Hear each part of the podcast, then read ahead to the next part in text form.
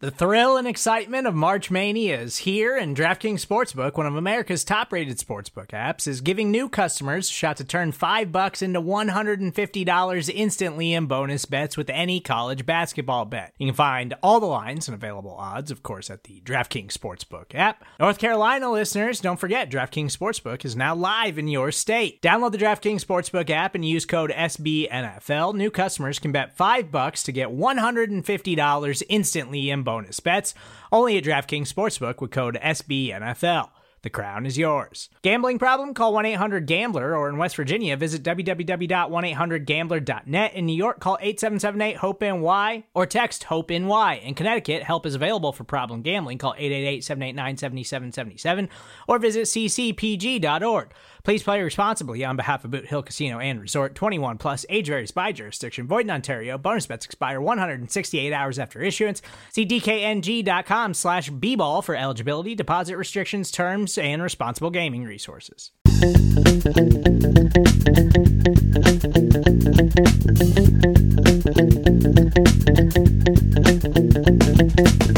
Welcome back, Buffalo Bills fans. It's Matt Warren, editor-in-chief of BuffaloRumblings.com, the host of Buffalo Rumblings Q&A on the Buffalo Rumblings Podcast Network. The Buffalo Bills lost to the New England Patriots this past weekend, and uh, it's not great. Uh, the the Bills are in a really tough spot in the not just the AFC East playoff race, but also in the wild card race. They're going to need to win the vast majority of their games heading down the stretch in order to make the playoffs, and they're going to need some help in order to win the AFC East.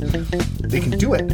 Um, I mean, if Buffalo runs the table, they are the AFC East champs, but they haven't won consecutive games, uh, you know, in two months. So it's going to be it's going to be a big deal for them to make the playoffs. They're gonna, it's not as foregone of a conclusion as we may have thought it was when they were four and one, and uh, just off their win over the Kansas City Chiefs.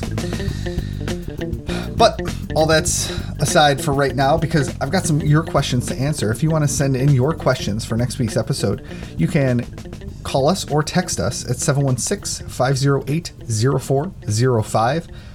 You can email us, buffalo rumblings at sbnation.com. You can send us tweets at rumblings Q and A with the word and spelled out in the middle.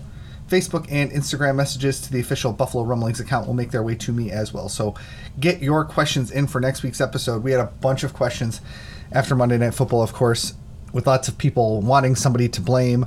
Um, I think you're going to hear me blame pretty much everyone on the roster at some point over the course of the next uh, 20 minutes or so. So, um, if you want to know who I think is to blame for the loss, it's you know I, I posted the uh, the Palpatine GIF on Monday night after the game. I think it's everyone, and um, it's I think everybody had a, a, part to play in that. As much as you know, Micah Hyde or Sean McDermott or you know whoever in their post game press conferences wants to say that you know we were close, we were close, we were close, but there was a lot of deficiencies on the Buffalo Bills Monday night, and it, you can say it's the weather if you want, but I don't think it was the weather. So. Uh, first, let's get to the takeaways that I had um, right after the game. While I'm not blaming the weather for what happened to the Buffalo Bills, it certainly set the tone for the entire game. Both teams came out really cautious, running the ball um, 25 mile an hour winds with gusts more than 50 miles an hour. The Patriots started the game with 10 straight runs, and the first half had 23 runs and just one pass. It was the fewest in a game, uh, in a, the first half of a game since at least 1978. They didn't really have records going back further than that. Um, after that first pass, they went another 32 consecutive runs. Um, maybe it says something about Mac Jones, who finished two for three for the night, um, including a little screen pass. Um, you know, but his, you know, I think the furthest he threw down the field was what, 14 yards and uh, that was to the wide open tight end in the first half. Uh, the kicking game was fun. New England's second punt went just 15 yards, but then the same punter kicked a 72 yard punt going the opposite way. So, um, you know, obviously Tyler Bass isn't going to call it fun, but it certainly affected and impacted the game. And I mean, honestly, I think it made the Bills super cautious, probably too cautious. Like the reason you draft Josh Allen is because he's got a super powerful arm. You got to use it, and they started to open it up in the second half. And I thought it looked better in the second half. The offense looked better in the second half with Josh Allen throwing it as opposed to trying to run it all the time. My next takeaway is probably the most controversial one, uh, but it's just that McDermott isn't ready for prime time. Um, the multiple shots of him screaming at the refs um, over little minor things, um, the, the strange challenge he had in the second half on New England's fourth fourth down sneak. He just felt like he was pressing the whole game, and even in the post game press conference. This isn't in my takeaways because I rate the the takeaways before the press conference. It seemed like he was answering questions to show that he wasn't pressing, um, talking about oh, let, us not give Bill Belichick too much credit, or you know whatever it happened to be. It just felt like even in the post game press conference, he was tense. He wasn't relaxed. He wasn't loose the entire game. Um, whenever they showed him on the sidelines in the post game press conference, I mean, I wouldn't expect him to be like you know relaxed during the post game press conference after a loss like that, but he just it seemed like he was pressing. Um, his decision to attempt a 33 yard field goal with seven minutes left when Buffalo was down with four points and driving into the wind was strange. Um, I get that later they could have you know been able to kick a field goal to win it, but I mean, I'd rather have five shots at the end zone than one shot at a 33 yard field goal into the wind with the wind swirling and then four shots later. And that's essentially what they were able to do. Uh, the defense dabbled in the 4 3. In fact, they they went more than 50% of their game plan in 4 3. And that makes sense with how many runs the New England Patriots were doing. Now, it does need to be said that AJ Klein was placed onto the COVID uh, 19 list just before the game. I don't know when they found out that he had tested positive for COVID 19 um, to adjust the game plan, but it didn't seem like they had enough time to readjust it. I mean, so they played on Thanksgiving and then they played on Monday night, whatever it was, 11 days later they installed a whole package with AJ Klein probably, and then Tyrel Dodson had to step in and play that role. And I thought he did okay. Uh, he over pursued a couple times, but you know, obviously it would have been better if AJ Klein, that heady veteran, had been in there. I think, uh, and he's a, a solid run defender in my opinion. But they took Taron Johnson off the field really for the first time this year in large chunks. They've done it. They've been dabbling in it the last couple weeks, um, just but like just for a few snaps, not half the game, which is what they did uh, this time. So uh, it it made sense based on what the Patriots were doing, and um, I, wish it had worked better. Uh, let's just say that. Speaking of working better, grounded and pounded, the Bills defense gave up a long touchdown run to the Patriots in the first quarter and played from behind all game because of it. Um, I've been seeing a lot of folks that are like, well, without that 65 yard touchdown run, the Bills' run defense played pretty well. Well, sure, but they gave up you know 222 yards on the ground on 46 rushing attempts, which is 4.8 yards per attempt. That's not good. And you can't just take out that long run because obviously it matters. Um, it includes Mac Jones running backwards on two plays to end the game too. So like if you're going to take out the long run, you have to take out those two, you know, running backwards runs. It's the second time this year they've allowed more than 200 yards on the ground. And This is a problem. It's a problem for the Bills. It has been a problem for the Bills. What's going to happen in a few weeks if the New England Patriots do the same damn thing to the Buffalo Bills, even though the wind isn't like, you know, crazy in Foxborough on December 26th? Like, this is a problem. So the Bills have to address it. It's been one of my top priorities to get a huge run stuffing, one tech defensive tackle. Obviously, Star Lotulelei coming back from his COVID 19 diagnosis and you know, playing back to full strength will help, but it's it's still a problem moving forward. And Harrison Phillips did an admirable admirable job, easy for me to say, but um, you know, just not up to the level that it needed to be in the game. Next up is Dawson Knox and some, his missed opportunities. He started the game with a drop on third and seven on the opening drive. I think if he catches that, he's able to turn up field and get the you know, extra yard or two he needed to get the Bills the first down. And they needed to score when they had the wind at their back. Um, and so I, I, I, was really disappointed in that particular play because it, it really should have been a catch and conversion, uh, but it just didn't happen that way. In the second quarter, Uh, on third and 19, he had the ball to convert a new set of downs in his hands, but allowed the defender to knock it out. And I saw some people saying that it was a nice play by the defense, but sure.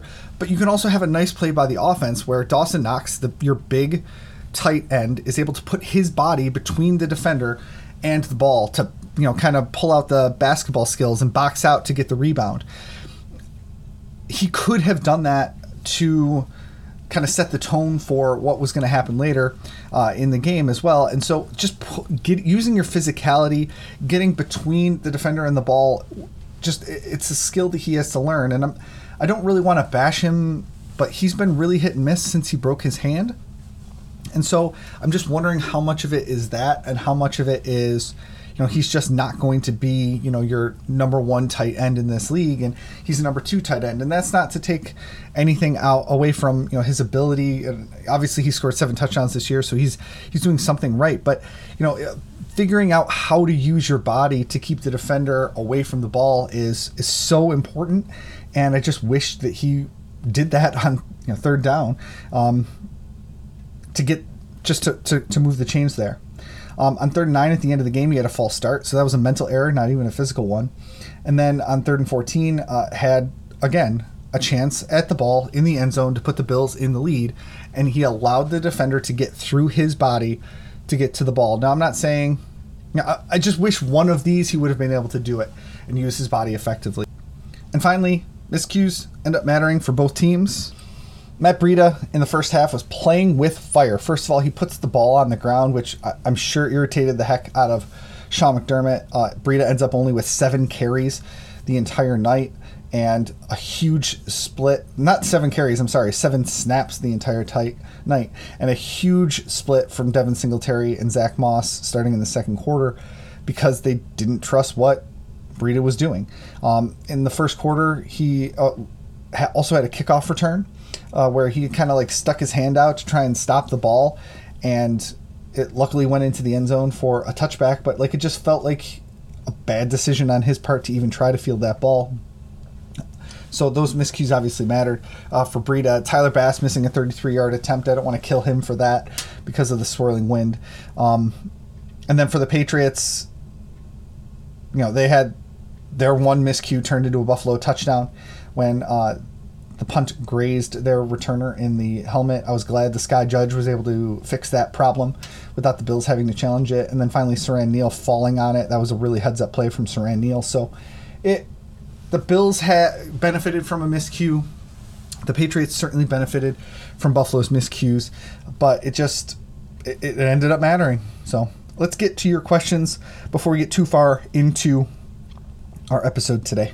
Don't go anywhere. We'll be right back after this break.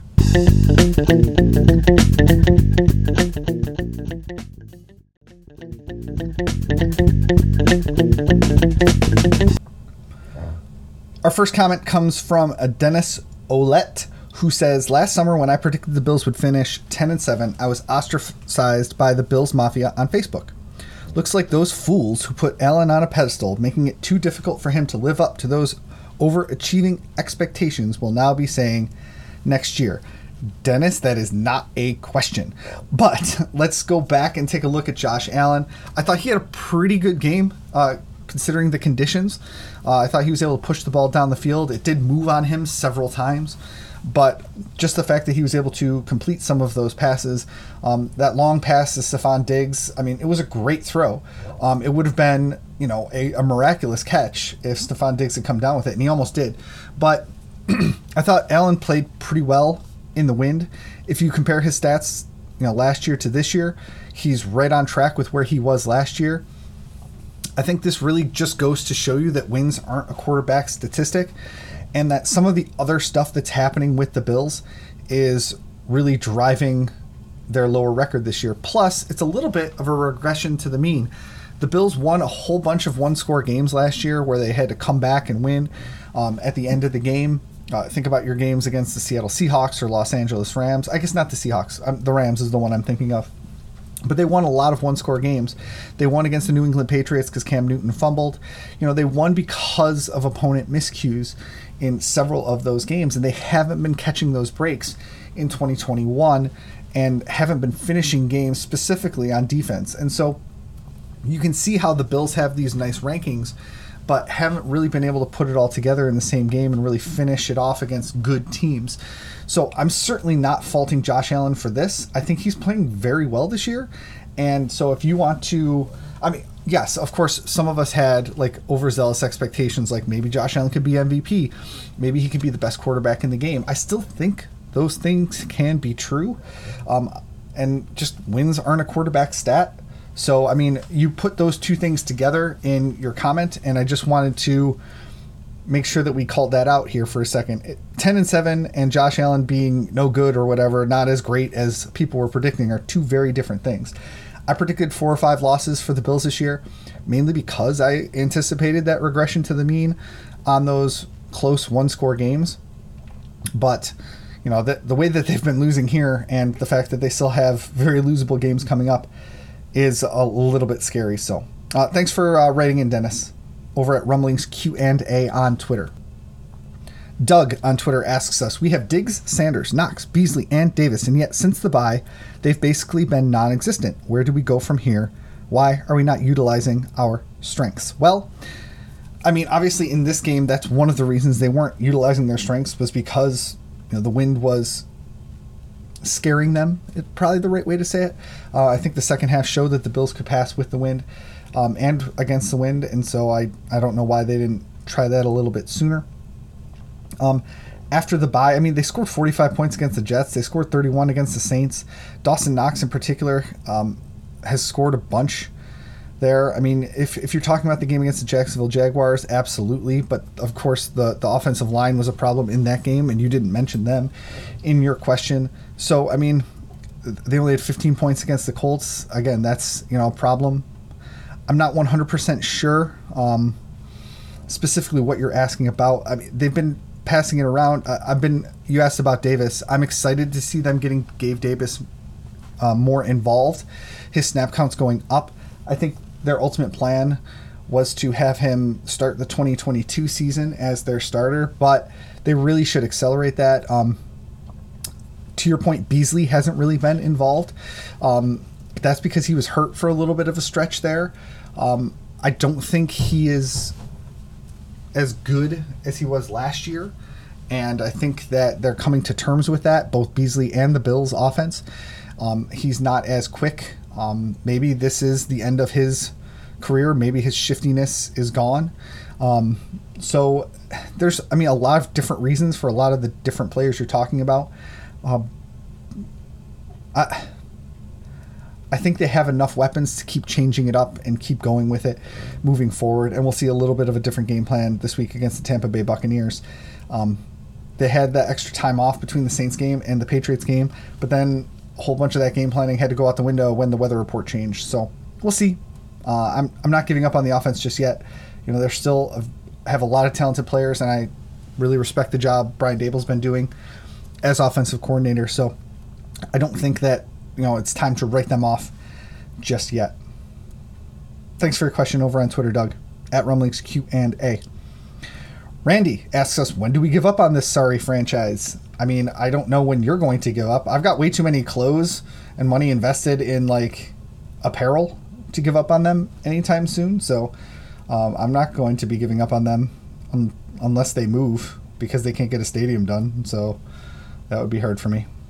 But thanks, Randy. Matt Romney asks us, how many players would we have needed to field in order to stop the run? It's a great question. Um, they they did okay stopping the run, but when you know that the Patriots are going to run, you should do better than okay. They had several tackles for a loss because they were able to get into the backfield, but you need to have more of those. Um, I think Monday Night Football did a really nice job of showing the pin and pull and the blocking schemes that the Patriots were using to get leverage and get openings. Um, I think they did a really nice job highlighting the really long touchdown run and how Micah Hyde and I, well, definitely Micah Hyde, definitely Tyrel Dodson, and probably Tremaine Edmunds pursued further than they should uh, with the flow and then allowed the cutback lane. Um, Micah Hyde was way over the top trying to go up and stop that run uh, and didn't see the cutback. So, um, so it was a lot of things. It wasn't just the defensive line, but a lot of it was the defensive line, and so it's it's tricky because I, I think that if you put the right couple guys out there and swap them out, I think you can stop the run. Uh, but the run, the way that the Bills use their run fits, if one guy over pursues or one guy isn't in his right spot, then it can lead to big chunk plays like we saw. So, I mean, more, one more guy on the field, two more guys on the field, three more guys on the field. I don't think it matters if they're not in the right spot. So, thanks for your question. Over at Rumblings Q and A. Back to the offensive side of the ball. Carl Weathers, what's wrong with the red zone offense? It seems this team can't get points when it should be the easiest. Well, I personally have been advocating for them to pass the ball more into the end zone when they're in or near the red zone. So it was nice for me to see on that first drive that they passed it to the end zone, or at least right in front of the end zone, using the end zone yardage as a way to extend the field because they had been just throwing short passes, you know, five or ten yards down the field in front of the goal line. Uh, on the very next red zone trip, they did the exact same thing, and that was nice to see. Again, it it sailed a little bit on Josh Allen, and they ended up kicking a field goal on that drive um, because the wind pushed the ball. But again, they they went for the end zone. They went for the, t- the touchdown. Uh, later, he threw the ball into the end zone to Dawson Knox, and Knox wasn't able to use his positioning, as we have already talked about at length at the beginning of this podcast. So, and then on the final drive, I thought that the Patriots going in cover zero should have meant the Bills were going to convert that final fourth down. Um, that cornerback made a really gutsy play to try and play both receivers. Um, he followed Josh Allen's eyes a little bit, and I thought that was, like I said, gutsy, c- considering he was the only guy on Cole Beasley.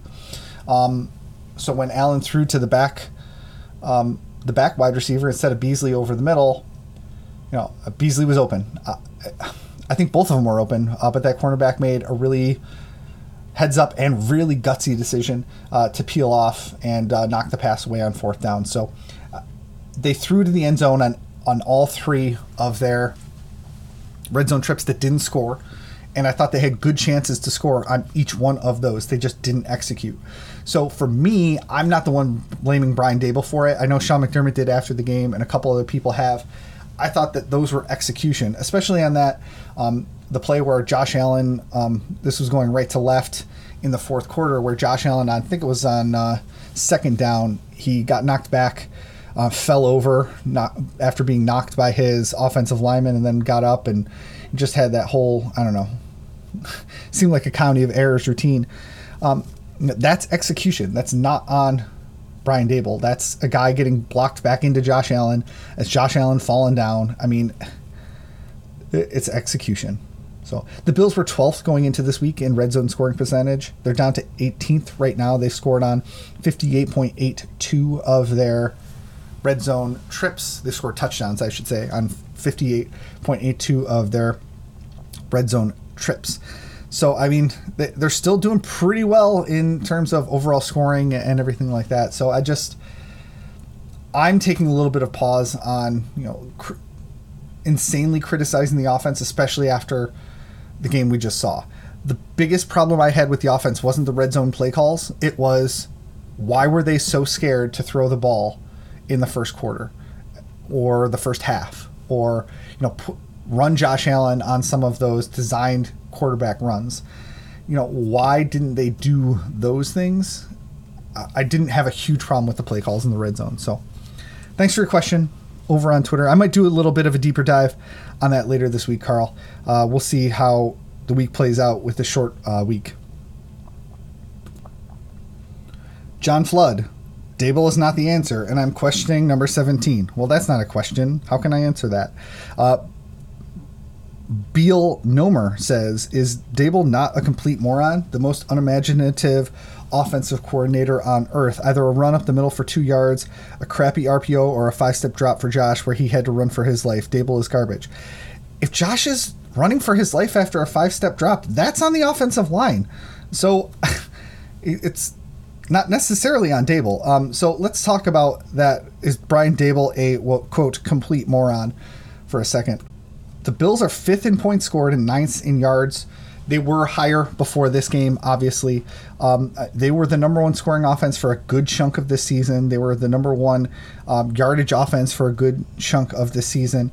They are doing really well in a lot of areas. The run design, the run game design isn't great. I wish they had a run game coordinator or brought somebody in to help with that. Uh, but they're scoring, and they're scoring a lot in a lot of games. You're just looking at the games that they lost and saying, well, they only scored six against the Jaguars. True. Or they only scored uh, 10 against the, the Patriots or, you know, whatever. But it's, on the whole, they're scoring a lot of points. They only scored 15 against Indianapolis, too. But, you know, time of possession, they only had, I, I mean, they had fewer than their normal number of drives. But then they've also scored 31 against the Saints, 45 against the Jets, 26 against the Dolphins, 31 against the Titans, 38 against the Chiefs, 40 against the Texans, 43 against Washington, 35 against Miami. Um, you know, they should have scored more than 16 points in the opening week for sure. You know, I, it's hard. It's it's a week to week league. It's a lot about execution, and even the question you asked is about execution. You know, they a, a crappy RPO or a five step drop where Josh has to run for his life, that's execution more often than not. Um, so maybe his players can't execute what his vision is, but then clearly Sean McDermott has a different vision because he wants to win at the line of scrimmage. But I don't know if like you have the personnel for that. Um, you know, Mitch Morse isn't you know a mauling center. He's a guy that is lighter on his feet, really smart, uh, can pull for you. So maybe they need to do more of the pin and pull stuff where you know you get Gabe Davis in that kind of uh, off tackle situation, and he blocks down on the defensive end, and Mitch Morse comes out as the lead blocker to the edge to, to handle the linebacker coming down or you know the the, the safety. So maybe that's the answer. Maybe it's a different run design. But again, I wish they brought in a run game coordinator to handle stuff like that, um, and not just let Brian Daboll be the you know, whole kit and caboodle with that run game. So maybe that's a change we see this offseason if Brian Daboll doesn't leave for a head coaching opportunity somewhere else. Billy, why do the Bills still employ Sean McDermott? He did a fine job rebuilding, but never going to get them over the hump. Um, he gets scared on game day. I, I agree with you on getting scared on game day. The reason I think the Bills haven't moved on from Sean McDermott is they're still coming out of that rebuild, and he's shown a growth mindset. He's shown the ability to get better as an NFL head coach. And so if he can continue getting better as an NFL head coach over and over again, uh, then that's a good thing, right? Like he's shown he had a deficiency in analytics, so he hired an analytics guy to get better at analytics. He's shown the ability to get better, and I'm hoping that at some point he can get better than what he is now, because he's better now than he was when he was a first year head coach. He's better now than when he was hired. He's better now than last year. Like he gets better. That's the growth mindset piece. And he's not fixed as in terms of being an NFL head coach. So while I agree with you that he does tend to tense up and tighten up in big situations, I think he's certainly capable of getting the Bills to the Super Bowl and winning the Super Bowl. Um, maybe not today, uh, but he has shown that growth mindset over the years. So thanks for that question over on Twitter at Rumblings Q and. Josh Tompkins asks us about replacing Tremaine Edmunds. I don't want to replace Tremaine Edmunds. I think he's a very solid linebacker. I think he's great in coverage. I think he's um, good at run support. I don't think he's great at run support, but he's good at run support. He had a problem shedding some blocks against the New England Patriots, but on the whole, I really like his skill set and I like his game. And dude's only 23, so he can still learn some of those techniques and still go on to have a really nice career. Um, he's under contract for next season. Uh, you know, they're certainly going to keep him uh, for the fifth year option. Um, I, I, don't think he's going anywhere anytime soon. It's already guaranteed money. Thanks for your question over on Twitter at Rumblings Q and A.